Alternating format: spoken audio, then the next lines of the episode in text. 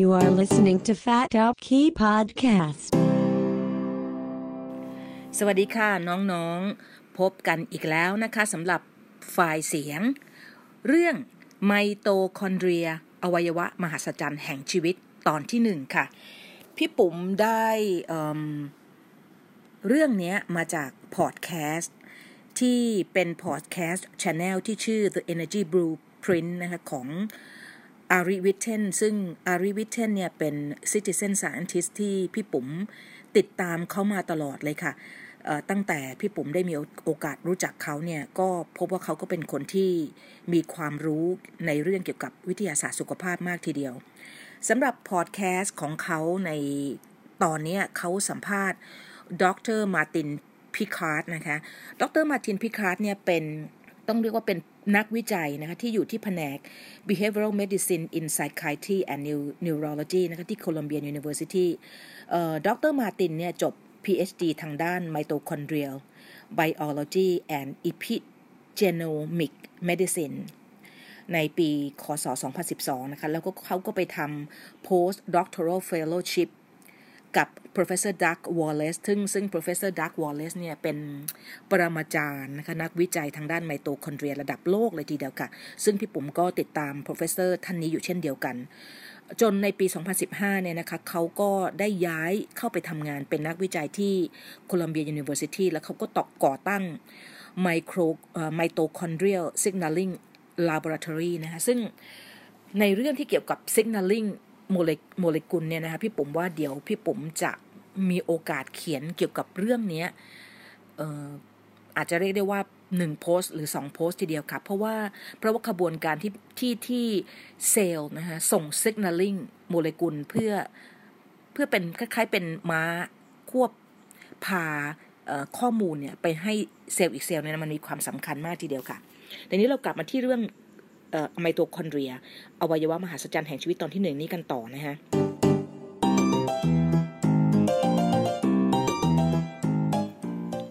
เออดร Martin เนี่ยกำลังตรวจสอบนะคะกลไกการทำงานระหว่างจิตใจกับไมโตคอนเดรียนะคะบนหลักการพิเศษที่ว่าเบื้องหลังการตอบสนองของไมโตคอนเดรียต่อความเครียดประเภทต่างๆ เป็นพื้นฐานของการรักษาสุขภาพนะซึ่ง ซึ่งน่าสนใจมากทีเดียวค่ะ มันเดี๋ยวอ่านไปแล้วเนี่ยนะคะพี่ปุ๋มจะมีลิงก์วิดีโอนะคะที่พูดถึงเรื่อง เรียกว่าจิตมันควบคุมกายอะค่ะ คือ mind over body นะคะ ซึ่งซึ่งที่ผมจะวางลิงก์ของเลคเชอร์ชื่อเรื่อง biology of belief ของดร Bruce H. Lifton นะคะซึ่งซึ่ง professor ท่านเนี้ยพี่พี่ปุ๋มติดตามมามากกว่า 10 ปีแล้วกันแล้วพี่ปุ๋มก็มีหนังสือของของดร Bruce Lipton ทุกเล่มเลยทีเดียว เล่มสำคัญที่พี่ปุ๋มได้วางลิงก์ให้พวกเราดูในจาก YouTube วิดีโอเนี่ยคือเรื่อง biology of belief ค่ะ ทีนี้ดร Martin Picard เนี่ยเขาเขามีความสนใจเรื่องเรื่องการตอบสนองของไมโตคอนเดรียนะคะต่อความเครียดเป็นพิเศษทีเดียวค่ะเเขาบอกว่า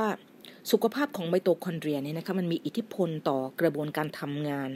ทางสรีรวิทยานะคะความแก่ชราการต่อต้านโรค การฟื้นตัวจากโรค แล้วก็อีกหลาย ๆ แง่มุมเลยต่อสุขภาพค่ะ ที่สำคัญก็คือ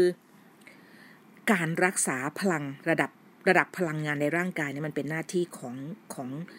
ไมโตคอนเดรียเลยคือถ้ามันมีสุขภาพที่ดีเนี่ยนะคะ มันจะรักษาระดับพลังงานของร่างกายไว้ได้ดีมากค่ะ แล้วก็การรักษาระดับพลังงานในร่างกายไว้ได้เป็นอย่างดีเนี่ยมันมีความเกี่ยวพันอย่างที่สุดเลยทีเดียวค่ะ กับสุขภาพของเรานะฮะทีนี้ในพอดแคสต์เนี่ยนะคะมันมีหัวข้อที่ที่ Ari Whitten เนี่ยสัมภาษณ์ ดร Martin อยู่ทั้งหมดเนี่ยแปดหัวข้อด้วยกัน นะดังต่อไปนี้ค่ะ อันที่หนึ่งก็คือ ไอสาขาไมโตคอนเดรีย psychobiology ที่ที่ดร Martin แบบเรียนจบมาเนี่ยมันตกลงมันคืออะไรกันแน่ เพราะว่ามันมันใหม่มากนะฮะนั่นคือนั่นคือหัวข้อที่หนึ่งหัวข้อที่สองก็คือบทบาทของไมโตคอนเดรียในร่างกายเรา มันมีหน้าที่เฉพาะแค่ผลิตพลังงานอย่างเดียวเหรอ หรือว่ามันมีหน้าที่อย่างอื่นด้วย ข้อที่สามค่ะ ความสำคัญของไมโตคอนเดรียต่อสุขภาพ ของเรานะฮะข้อที่ 4 ปัจจัยสำคัญที่สุดเลยค่ะ ที่ส่งผลต่อสุขภาพของไมโตคอนเดรีย ซึ่งซึ่งน้องๆอาจจะเซอร์ไพรส์นะคะถ้าได้ทราบว่าอะไรคือปัจจัยที่สำคัญที่สุด ที่จะส่งผลต่อสุขภาพของไมโตคอนเดรียในทางบวกได้ข้อที่ 5 ก็คือความเครียดเนี่ยนะคะมันส่งผลกระทบต่อสุขภาพของไมโตคอนเดรียอย่างไรบ้าง ข้อที่ 6 ค่ะ การตอบสนองของเซลล์จากอันตราย มันส่งผลต่อสุขภาพของไมโตคอนเดรียอย่างไร ข้อที่ 7 ค่ะ ร่างกายมันถูกออกแบบให้ตอบสนองต่อความเครียดอย่างไร และเพื่ออะไร อันนั้นก็น่าสนใจทีเดียวค่ะ แล้วข้อที่ 8 ซึ่งเป็นข้อสุดท้ายก็คือ มันมีการเชื่อมโยงระหว่างความผิดปกติของไมโตคอนเดรียนะกับภาวะวิตกกังวลและซึมเศร้าหรือไม่ พี่คิดว่าพี่คงต้องแบ่งการสรุปโพสต์ ที่ได้มาจากพอดแคสต์เรื่องนี้ออกเป็น2ถึง3ตอนนะคะเพื่อให้สะดวกต่อการที่พวกเราจะอ่าน แล้วก็ติดตามมันได้อย่างง่ายดายขึ้น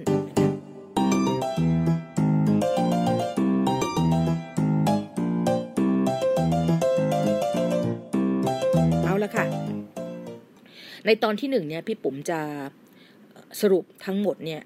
สามเรื่องด้วยกันนะคะก็คือเรื่องที่หนึ่งการศึกษาที่เรียกว่าไมโตคอนเดรีย ไซโคไบโอโลจีเนี่ยมันคืออะไรกันแน่นะฮะ professor Martin ก็ก็ตอบว่าไมโตคอนเดรีย psychobiology เนี่ยมันเป็นการศึกษาวิทยาศาสตร์ ระหว่างอิทธิพลของจิตใจที่มีต่อไมโตคอนเดรียค่ะ คล้ายๆ กับเวลาที่เราพูดว่าจิตกระทบกายนะคะแต่ว่าในศาสตร์เนี่ยเราเจาะลึกคำว่ากายเนี่ยลงไปถึงระดับไมโตคอนเดรียค่ะ เพราะว่าอะไร เพราะว่าส่วนหนึ่งเนี่ยนะคะไมโตคอนเดรียมันมีความสำคัญ ในฐานะที่มันเป็นแหล่งสร้างพลังงานค่ะ เราหายใจเอาออกซิเจนเข้าไป แล้วก็กินอาหารเพื่ออะไรก็เพื่อให้เป็นวัตถุดิบในการสร้างพลังงานต่อไมโตคอนเดรียนั่นเองค่ะดร Martin ก็เลยบอกว่าเขาก็เลยอยากจะศึกษาว่าจิตใจนะคะซึ่งหมายถึงความเครียดประเภทต่างๆ เนี่ยมันมีปฏิกิริยาต่อไมโตคอนเดรียอย่างไรบ้าง แล้วเขาหวังว่านะคะมันจะทำให้เราเนี่ยเข้าใจมากขึ้นว่า มนุษย์เราเนี่ยมีประสบการณ์ชีวิต บนโลกในตลอดอายุขัยของเรา โดยที่ยังดำรงสุขภาพให้แข็งแรงได้เป็นส่วนใหญ่ แล้วก็มีเจ็บปวดบ้างเจ็บป่วยบ้างเป็นบางครั้งเนี่ยได้ยังไงเขาคิดว่ามันมีความเกี่ยวพันกับไมโตคอนเดรียอย่างลึกซึ้งทีเดียวค่ะ อันที่สองนะคะคำถามที่สองก็คือ บทบาทของไมโตคอนเดรียในร่างกายเราเนี่ยมันมีอะไรบ้างนะคะ ในช่วงตลอด 20-30 ปีที่ผ่านมาเนี่ยนะคะชุมชนนักวิทยาศาสตร์เนี่ยมีมุมมองต่อไมโตคอนเดรียเนี่ยเปลี่ยนแปลงไปมากทีเดียวค่ะ ดร Martin ให้ข้อมูลเพิ่มเติมว่า การเปลี่ยนผ่านมุมมองเกี่ยวกับความเข้าใจในบทบาทของไมโตคอนเดรียเนี่ยนะคะมันกำลังเกิดขึ้นเลยค่ะ ทีนี้ก่อนที่เราจะเข้าใจว่ามันมีความเปลี่ยนแปลงอย่างไรบ้างนะคะ ตลอดเวลา 20-30 ปีที่ผ่านมา ในเรื่องมุมมองของไมโตคอนเดรียเนี่ยเราต้องมาทำความเข้าใจกับทฤษฎีการกำเนิดของไมโตคอนเดรียกันก่อนค่ะ ย้อนกลับไปเมื่อ 1,500 ล้านปีที่แล้วเนี่ยนะคะววิวัฒนาการของสิ่งมีชีวิตบนโลกเนี่ยมันเริ่มจากสิ่งมีชีวิตเซลล์เดียวค่ะ ก็คือแบคทีเรียนะซึ่ง มันมีแบคทีเรียหลากหลายชนิดทีเดียวค่ะ บางชนิดมันก็ใช้ออกซิเจนในการสร้างพลังงาน แล้วก็บางชนิดก็ไม่ได้ใช้ออกซิเจนในการสร้างพลังงานนะอย่างเช่นยีสต์ที่มันใช้การหมักนะหรือเรียกว่า fermentation เนี่ยเป็นวิธีสร้างพลังงานในเวลาต่อมาเนี่ยแบคทีเรียที่มีขนาดใหญ่เนี่ยมันก็กลืนกินแบคทีเรียขนาดเล็กนะคะซึ่งเป็นแบคทีเรียขนาดเล็กที่มี การสร้างออกซิเจนด้วยโทษครับเป็นสร้างพลังงานด้วยกันใช้ออกซิเจนเนี่ยเข้าไปในตัวมันนะแต่แทนที่แบคทีเรียที่มีขนาดเล็กนั้นนะมันจะถูกแบคทีเรียขนาดใหญ่ย่อยนะเพราะมันกินเข้าไปแล้วเนี่ยแทนที่มันจะถูกย่อยแล้วก็ใช้เป็นอาหารให้แบคทีเรียขนาดใหญ่ ที่กินมันเข้าไปเนี่ยปรากฏว่าแบคทีเรียขนาดเล็กที่ใช้ออกซิเจนในการสร้างพลังงานเนี่ยมันสามารถจัดการให้ตัวเองรอด แล้วก็เกาะติดอยู่ภายในแบคทีเรียขนาดใหญ่นั้นได้ นำไปสู่ทฤษฎีกำเนิดไมโตคอนเดรีย ที่นักวิทยาศาสตร์ เชื่อว่ามันมีวิวัฒนาการของจุดกำเนิดนะมาจากแบคทีเรียเซลล์เดียว ที่สร้างพลังงานด้วยการใช้ออกซิเจน ซึ่งถูกแบคทีเรียขนาดใหญ่กลืนกินนะแล้วก็หลังจากนั้นเนี่ยแบคทีเรียขนาดใหญ่ ที่มีแบคทีเรียขนาดเล็กที่ใช้ออกซิเจนในการสร้างพลังงานติดอยู่ภายในเนี่ยมันจะมีวิวัฒนาการกลายมาเป็นสิ่งมีชีวิตหลายเซลล์นักวิทยาศาสตร์เรียก กระบวนการที่แบคทีเรียขนาดใหญ่เนี่ยกลืนกินแบคทีเรียขนาดเล็ก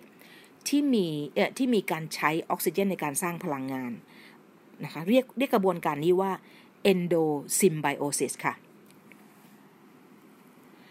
แล้วไอ้ทฤษฎี endosymbiosis นะฮะมันก่อให้เกิดก่อให้เกิดไมโตคอนเดรีย ซึ่งก็คือแบคทีเรียขนาดเล็ก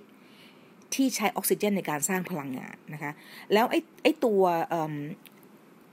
endosymbiotic origin of mitochondria ก็คือทฤษฎีการก่อกำเนิดไมโตคอนเดรีย ผ่านกระบวนการกลืนกินนะคะของแบคทีเรียขนาดใหญ่นะคะเข้าไปหมายถึงว่าแบคทีเรียขนาดใหญ่กลืนกินแบคทีเรียขนาดเล็ก ที่ใช้ออกซิเจนในการสร้างพลังงานเนี่ยมันเป็นชิ้นส่วนสำคัญทีเดียวค่ะ ในความเข้าใจวิวัฒนาการของการของการสร้างสิ่งมีชีวิตที่ซับซ้อนอย่างมนุษย์ให้เป็นไปได้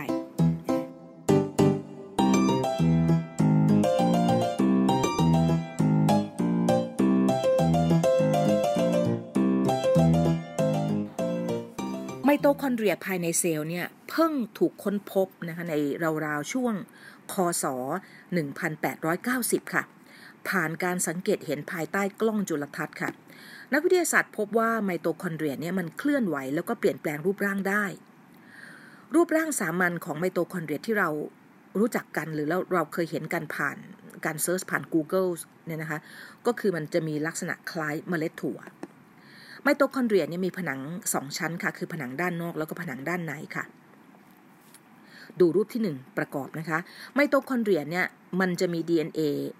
ที่เป็นรูปทรงกลม เฉพาะเนี่ยนะคะเป็นของตัวเอง คล้ายๆกับ DNA ของแบคทีเรียนะคะก็หมายความว่าเซลล์ในร่างกายมนุษย์เนี่ยเรามี DNA อยู่แล้วใช่ไหมคะแต่ว่าในออร์แกเนลล์เล็ก ๆ ที่ชื่อไมโตคอนเดรียเนี่ยมันก็ยังมี DNA ของมันเฉพาะเลยค่ะเขาเรียกเขาเรียกกันว่าไมโต mitochondrial DNA นะฮะทีนี้ในช่วง 30 ปี ก็คือช่วงระหว่างคศ 1940 ถึง 1970 เนี่ยนะคะ นักวิทยาศาสตร์ในยุคนั้นเนี่ยมุ่งความสนใจเป็นอย่างมากไปที่หน้าที่ของไมโตไมโตคอนเดรีย ในการสร้างพลังงานที่เราเรียกชื่อกันว่า ATP นะฮะ จนทำให้ professor Peter D. Mitchell ซึ่งเป็นนักชีวเคมีชาวอังกฤษเนี่ยได้รับรางวัลโนเบลสาขาเคมีในปี คศ 1978 ค่ะ จากการค้นพบกระบวนการสร้างพลังงานก็คือ ATP เนี่ย โดยการเปลี่ยนอาหารแล้วก็ออกซิเจน ให้เป็นความต่างศักย์ของพลังงานที่ผนังไมโตคอนเดรียนะคะที่เราเรียกกันว่า membrane potential แล้วไอ้ membrane potential เนี่ยมันจะทำนำไปสร้างโมเลกุลพลังงานที่ชื่อ adenosine triphosphate หรือที่เรารู้จักกันในชื่อของ ATP ค่ะ ดังนั้น ATP มันก็เลยคือกระแสพลังงานของเซลล์นะคะในมุมมองของดร.มาร์ตินเนี่ยเขาบอกว่าการเปรียบเปรยไมโตคอนเดรีย ให้เหมือนแบตเตอรี่เนี่ย มันมันไม่ดีนักอะค่ะ เพราะว่าไมโตคอนเดรียนั้นมันเป็นมากกว่าแบตเตอรี่ซึ่งแบตเตอรี่ก็หมายถึงโรงงานสร้างพลังงานนะคะเออมันไม่ใช่กลไกแบบเครื่องจักรกลในโรงงานอย่างที่เราเอามันไปเปรียบเปรยค่ะ เพราะว่าอะไร เพราะว่าไมโตคอนเดรียมันมีชีวิตค่ะ แล้วมันมีลักษณะเป็นชุมชนที่ซับซ้อน มีปฏิสัมพันธ์กันตลอดเวลาเลยค่ะ มันสามารถเคลื่อนไหวนะคะ เพื่อมาหลอมรวมกัน เรียกว่าฟิวชั่น หรือว่าแตกออกจากกันค่ะ เรียกว่าฟิชชันนะซึ่งขบวนการฟิวชันกับฟิชชันเนี่ยมีความสำคัญยิ่งยวดทีเดียวค่ะ กับการส่งผลในเรื่องสุขภาพของร่างกายเราไมโตคอนเดรียขนาดเล็ก ๆ 2 ชิ้นเนี่ยนะคะสามารถที่จะหลอมรวมกันกลายเป็นไมโตคอนเดรียที่มีขนาดยาวขึ้นได้ค่ะ อันนี้เรียกว่าฟิวชันนะคะ ในขณะเดียวกันไมโตคอนเดรียที่มีลักษณะเป็นท่อยาวๆเนี่ยก็สามารถที่จะแตกออกเป็นท่อสั้น ๆ ได้หลายชิ้นเช่นเดียวกัน เราเรียกว่าฟิชชันค่ะ ไมโตคอนเดรียที่เกิดจากหลอมรวมหรือหรือว่าแตกออกจากกันนั้นเนี่ยนะคะ มันทำหน้าที่ต่างกันค่ะ รูปร่างที่เรามองเห็นผ่านกล้องจุลทรรศน์เนี่ยซึ่งมันจะบ่งบอกถึงหน้าที่ที่ต่างกันของไมโตคอนเดรียนั้น นั่นหมายความว่าถ้ามันมีลักษณะหลอมรวมกันฟิวชั่นมันก็จะมีหน้าที่แบบหนึ่งถ้ามันแตกออกจากกันเป็นฟิชชั่นนะฮะมันก็จะมีหน้าที่อีกอย่างหนึ่งค่ะ เพราะฉะนั้นไมโตคอนเดรียเนี่ย นักวิทยาศาสตร์เริ่มรับรู้ว่ามันยิ่งใหญ่กว่าที่เราเคยเข้าใจมันค่ะ เพราะว่ามันเคลื่อนไหวได้ มันผลิตพลังงานได้ แล้วก็มันส่งสัญญาณได้ค่ะ ซึ่งคุณสมบัติในการส่งสัญญาณของมันเนี้ยมีความสำคัญอย่างยิ่งยวดทีเดียวค่ะ ดร.มาร์ตินกล่าวว่านะคะการเปลี่ยนผ่านความเข้าใจที่มีต่อไมโตคอนเดรีย จากช่วงปีคศ 1940 ถึง 1970 เนี้ยคืออะไรนะคือ นักวิทยาศาสตร์เริ่มพบว่าไมโตคอนเดรีย มันสามารถที่จะตอบสนองต่อฮอร์โมนได้หลายชนิด แล้วมันสามารถที่จะตอบสนองต่อโมเลกุลทางที่ส่งสัญญาณทางเมตาบอลิซึมที่หลากหลายค่ะ ซึ่งนักวิจัยเริ่มทำงานวิจัยรองรับเรื่องนี้ได้เป็นอย่างแบบ เรียกว่ามีงานวิจัยในเรื่องนี้เป็นอย่างมากทีเดียวค่ะนอกจากนั้นแล้วเนี่ยเรายังพบว่าไมโตคอนเดรียมันสามารถที่จะปล่อย โมเลกุลส่งสัญญาณนะคะหรือที่เรียกว่า signaling โมเลกุลค่ะ แล้วก็สามารถที่จะปล่อยสัญญาณคลื่นแม่เหล็กไฟฟ้านะคะ เพื่อสื่อผ่านระหว่างไมโตคอนเดรียด้วยกัน แล้วก็ระหว่างไมโตคอนเดรียกับอวัยวะที่เล็ก ๆ อื่น ๆ ที่อยู่ภายในเซลล์ค่ะ รวมถึงมันสามารถนะคะไมโตคอนเดรียสามารถที่จะส่งสัญญาณไปถึงสารพันธุกรรมที่อยู่ในนิวเคลียสของเซลล์ค่ะ ซึ่งสารพันธุกรรมนั้นนะอยู่ในสภาวะพักนะฮะแต่เมื่อไมโตคอนเดรียส่งสัญญาณ ไปถึงสารพันธุกรรมที่อยู่ในในนิวเคลียสนั้นเนี่ยมันจะทำให้มีการเปิดหรือปิดยีนตัวใดตัวหนึ่งอีกด้วยค่ะ ถือว่ามันเป็นปรากฏการณ์ที่เรียกว่า epigenetic นะคะซึ่ง epigenetic มันเป็นปรากฏการณ์ที่เกิดจากสิ่งแวดล้อมนะคะที่ส่งกระทบที่ส่งผลกระทบต่อยีนเหนือกว่าตัวมันเองนะซึ่งกระบวนการนี้มันเกิดขึ้นทั่วทุกเซลล์ในร่างกายทีเดียวค่ะ นอกจากการที่ไมโตคอนเดรียมันสามารถส่งสัญญาณให้นิวเคลียสเนี่ยเปิดหรือปิดยีนได้แล้วเนี่ยไมโตคอนเดรียมันยังสามารถที่จะส่งสัญญาณ ให้สารพันธุกรรมของตัวมันเองเนี่ยออกมาได้ด้วยเพราะว่าเรารู้ใช่ไหมคะว่าไมโตคอนเดรียมันมี DNA ของตัวมันเองนะเพราะฉะนั้นเนี่ยมันสามารถที่จะส่งสัญญาณให้ตัวมันเองเนี่ยปล่อยสารพันธุกรรมของตัวมันเองเนี่ยออกมาอยู่ในของเหลวภายในภายในเซลล์ค่ะ ก็คือออกมาอยู่ในไซโตพลาซึม หรือแม้กระทั่งมันสามารถที่จะส่งพันธุกรรมสารพันธุกรรมของไมโตคอนเดรียเนี่ยออกมาในกระแสเลือดได้ แล้วก็ทำให้สามารถกระจายไปทั่วร่างกายได้ ซึ่งคุณสมบัติในการที่มันสามารถที่จะส่งหรือปล่อยสารพันธุกรรมของไมโตคอนเดรียเองเนี่ยออกมาในกระแสเลือดแล้วกระจายไปทั่วร่างกายได้เนี้ยเป็นโหเรียกว่าเป็นความเข้าใจที่เรียกว่ามีความสำคัญอย่างมากเลยค่ะในการเข้าใจว่าทำไม มันถึงมีความเกี่ยวพันกับการเกิดโรคได้ทุกชนิดเลย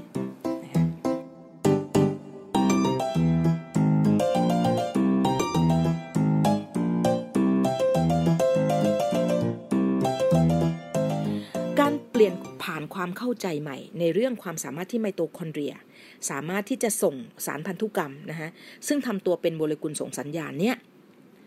ทำให้นักวิทยาศาสตร์เข้าใจบทบาทที่สำคัญมากของไมโตคอนเดรียนะคะต่อการรักษาสุขภาพของร่างกาย ที่นอกเหนือไปจากแค่เป็นเพียงโรงงานผลิตพลังงานเท่านั้นค่ะ ดังนั้นงานวิจัยที่ดรมาตินพูดถึงนะคะก็บอกว่างานวิจัยในขณะนี้มันเกี่ยวข้องกับมันเป็นเรื่องที่เกี่ยวกับการวิจัยไมโตคอนเดรีย ที่มุ่งไปสู่ความเข้าใจว่านะคะมันมีลักษณะเป็นชุมชนที่สื่อสารข้อมูลออกไปทั่วอวัยวะต่างๆ แล้วก็สื่อสารซึ่งกันและกันได้ยังไง เราพบว่าไมโตคอนเดรียเนี่ยนะคะมันมีความสามารถในการรับรู้ต่อสภาวะแวดล้อมที่เปลี่ยนไปค่ะ เพื่อทำหน้าที่ในการเปิดปิดยีนภายในเซลล์เพื่ออะไรคะเพื่อตอบสนองสภาวะแวดล้อมที่เปลี่ยนแปลงไปนั้นนะคะแล้วก็ ทำให้เซลล์ปรับตัวเพื่อความอยู่รอดค่ะ พี่ผมอยากจะให้น้องๆทุกคนเนี่ยนะคะ ได้ชมวิดีโอชื่อ Biology of Belief ซึ่งเลคเชอร์โดยดร Bruce H. Lipton ค่ะดร Bruce เป็น Cellular Biologist ที่พี่ติดตามเข้ามามากกว่า 10 ปีค่ะ พี่มีหนังสือของดร Bruce ทุกเล่มนะคะไม่ว่าจะเป็น uh, Biology of Belief Spontaneous Evolution นะคะ Honeymoon Effect พี่มีทุกเล่มเลยค่ะ เพราะว่าอะไรเพราะว่า เขาเป็นคนที่พูดเรื่อง epigenetic ได้บรรเจิดสุดๆเลยค่ะ โดยเฉพาะนะความคิดของเราค่ะ ไม่ว่าจะเป็นกุศลหรืออกุศลจิตนะความรู้สึกรักหรือเกลียดชังที่เราส่งออกไปในจักรวาลเนี่ยนะฮะมันสามารถที่จะเปิดยีนให้ส่งผลเสียต่อสุขภาพได้ ซึ่งเรื่องนี้ศาสดาในทุกศาสนาเนี่ยรู้มาก่อน รู้มาก่อนหน้านั้นแล้วค่ะ แต่ว่านักวิทยาศาสตร์ เพิ่งเริ่มเข้าใจ นะคะว่ากลไกอะไรที่ทำให้กุศลจิตหรืออกุศลจิตเนี่ยมีความสามารถในการเปิดหรือปิดยีนได้ ซึ่งความเข้าใจของดร Bruce Lipton ในเรื่องที่เกี่ยวกับ epigenetic ของความคิดเนี่ยนะคะมันตรงกับสิ่งที่ดร Martin Picard มีความเชี่ยวชาญ ก็คือเขามีความเชี่ยวชาญในเรื่อง mitochondria psychobiology ถูกไหมคะเพราะฉะนั้น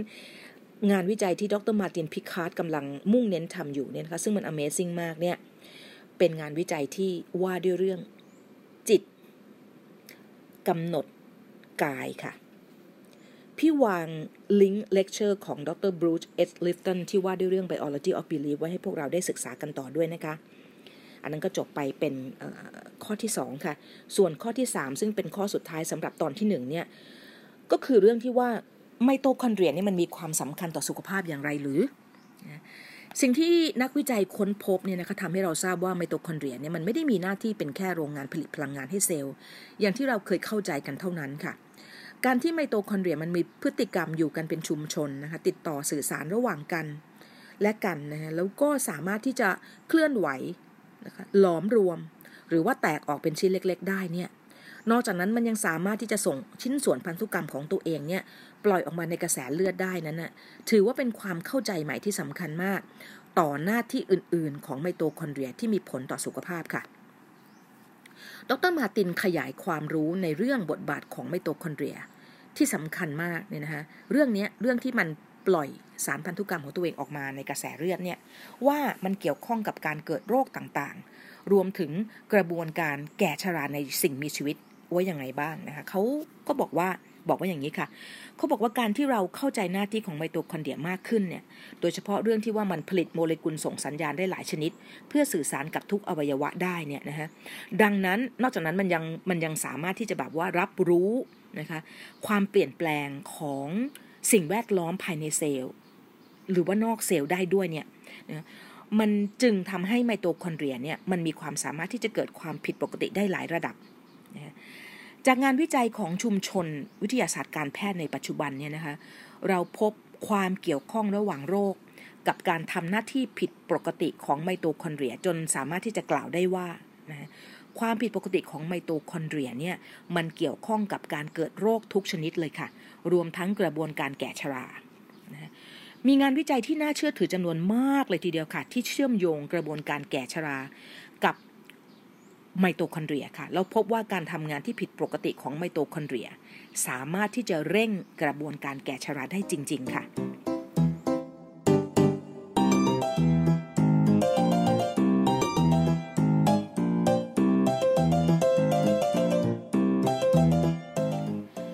เรื่องสำคัญเรื่องหนึ่งค่ะ ที่ชุมชนวิทยาศาสตร์การแพทย์ยังไม่ทราบชัดเจน ก็คือเขายังไม่ทราบชัดเจนในเรื่องทิศทาง ของไมโตคอนเดรียค่ะ หมายความว่าไง หมายความว่า เราไม่รู้ว่าความผิดปกติของไมโตคอนเดรียเนี่ยมันเกิดขึ้นก่อน แล้วทำให้เกิดโรคต่างๆ หรือว่าโรคต่างๆ มันเกิดขึ้นด้วยกระบวนการอื่นๆ ขึ้นมาก่อน แล้วมันถึงไปมีไปส่งผลกระทบต่อความทำให้เกิดความเสียหายของไมโตคอนเดรีย อันนี้ยังเขากำลังแกะรอยกันอยู่ค่ะ แล้วก็มันยังคงมีงานวิจัยจำนวนไม่มากนักนะถึงแม้ว่ามันจะมีเค้าโครงออกไปแล้วล่ะนะคะว่าว่าทิศทาง direction จริงๆเนี่ยมันมาจากตัวไมโตคอนเดรียนะคะเสียหายก่อนแล้วก็ไปทำให้เกิด จึงทำให้เกิดโรคต่างๆเนี่ยนะคะแต่ว่าก็ยังคงต้องต้องการงานวิจัยสนับสนุนที่มากกว่านี้ค่ะ ทีนี้งานวิจัยชิ้นสำคัญมากชิ้นแรกนะคะที่ให้ความกระจ่างว่า มันน่าจะเป็นไมโตคอนเดรียนะคะเริ่มต้นเสียหายก่อนแล้วก็เป็นสาเหตุ